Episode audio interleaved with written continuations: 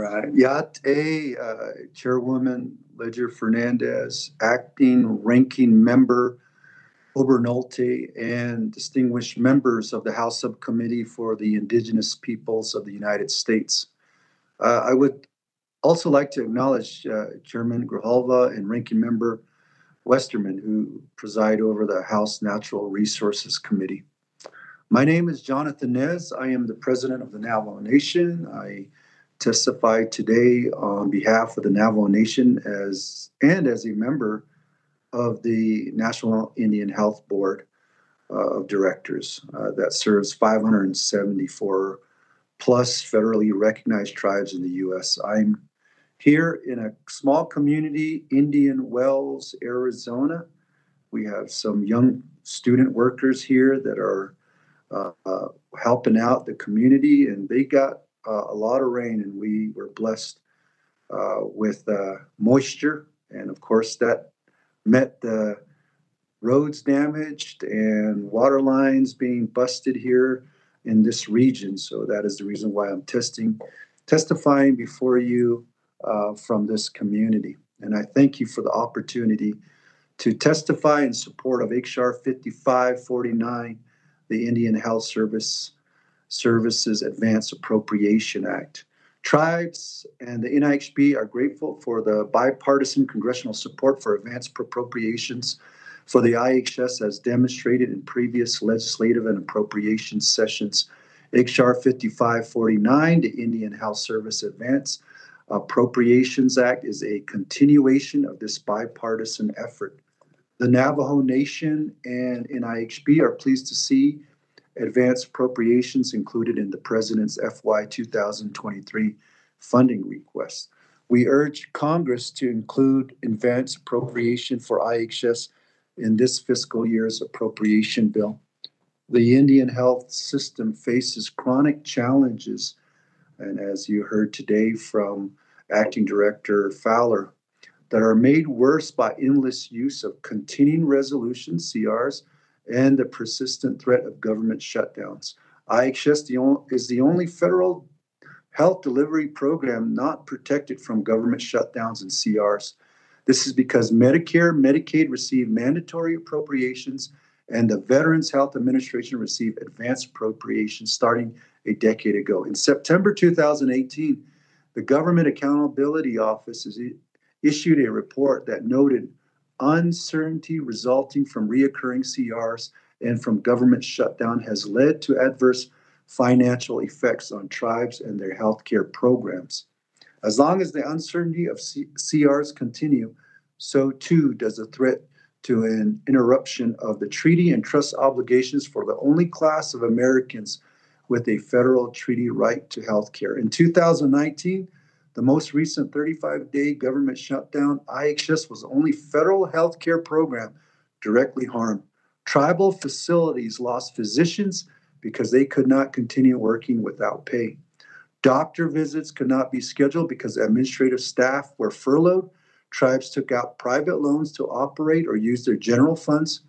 Contracts with private entities for sanitation services and facilities Upgrades went weeks without payment, which threatened tribes' credit and putting patients' health at risk. During numerous consultations and congressional testimonies, tribal sh- uh, leaders shared stories of sacrifices made by administrative staff who volunteered to go unpaid in order for their tribe to have the resources to keep physicians on the payroll. These are just a few examples of the everyday sacrifices that widen the chasm between the health services afforded to American Indians and Alaska Natives and the nation at large. IHS is one of the four federal healthcare entities, the other being Medicare, Medicaid, and the Veterans Health Administration. A decade ago, Congress authorized advance appropriation for the VA. This shielded the VA from the effects of the 2013 shutdown and the 2018 shutdowns. To the contrary, IHS felt the brunt of each and every one of those shutdowns. The 2003 13 budget sequester was especially damaging, slashing the IHS budget by 5% or roughly $221 million on top of the impacts that year that year's shutdown. Other federal funded health programs such as Medicare and Medicaid are mandatory funding, meaning that these programs are automatically funded without annual appropriation and without the uncertainty seen in other areas of the budget. During federal government shutdowns, retaining physicians in rural reservation communities is especially challenging because they cannot keep working without pay. Preventing tribal members from scheduling follow up visits with their doctors or get a referral because administrative staff were furloughed and obtain assistance through purchase and referred services, formerly called contract health, due to the frozen funds. Tribes struggle to keep up to date with payments to outside providers and contract. In rural Alaska, where transportation of goods and services is already more expensive, government shutdowns interrupted the ability for advanced purchases and price containment to be honored, which leaves Alaska native villages to pay premium rather than discounted rates. Road closure after heavy snowfall on the Navajo reservation went days without being cleared, leaving tribal members stranded and, and have even claimed the lives of some of our people. Every community has been impacted by government shutdowns that could be avoided through advance appropriation. Advance appropriation for IHS is a bipartisan, bicameral policy initiative that increases tribal and federal government efficiency, reduces federal taxpayer, and saves Native lives by providing stable funding for healthcare services in Indian country. Since advance appropriations are merely advance agreements to provide funding at a later date, they are budget neutral and flexible solution to outsized uh, impacts of funding disruptions on Indian country. The Navajo Nation is the largest tribal nation in the United States, United States with over 27,000 square miles of land and more than 406,000 enrolled tribal citizens, roughly half of whom reside on the reservation land. As you know, the Navajo Nation was especially hard hit during the global COVID 19 pandemic, Prior to that, like other tribal nations, we were suffering the impacts of opioid epidemic. While there is no good time for government shutdowns to occur, it will take years following the COVID 19 pandemic before tribal nations are resilient enough to withstand another government shutdown. Advance appropriation for IHS is a step toward fully honoring the treaty and trust obligation for health. It would be a demonstrated commitment that Congress will enact solutions that address the health inequities and ensure the health and wellness of tribal communities.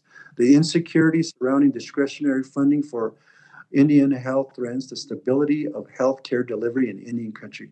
As we work together to restore promises, all options must be on the table for congressional actions. In conclusion, the Navajo Nation and now NIHB applaud Congress and the Biden Harris administration for their commitment to honoring federal trust responsibilities. Advance appropriation uh, appro- I'm sorry, advance appropriating the Indian Health Service would mark the first commitment by Congress to truly recognize the treaty and trust obligation for healthcare for Indian country and shield tribes from devastating impact on government shutdown. So we so wholly support HR 5549.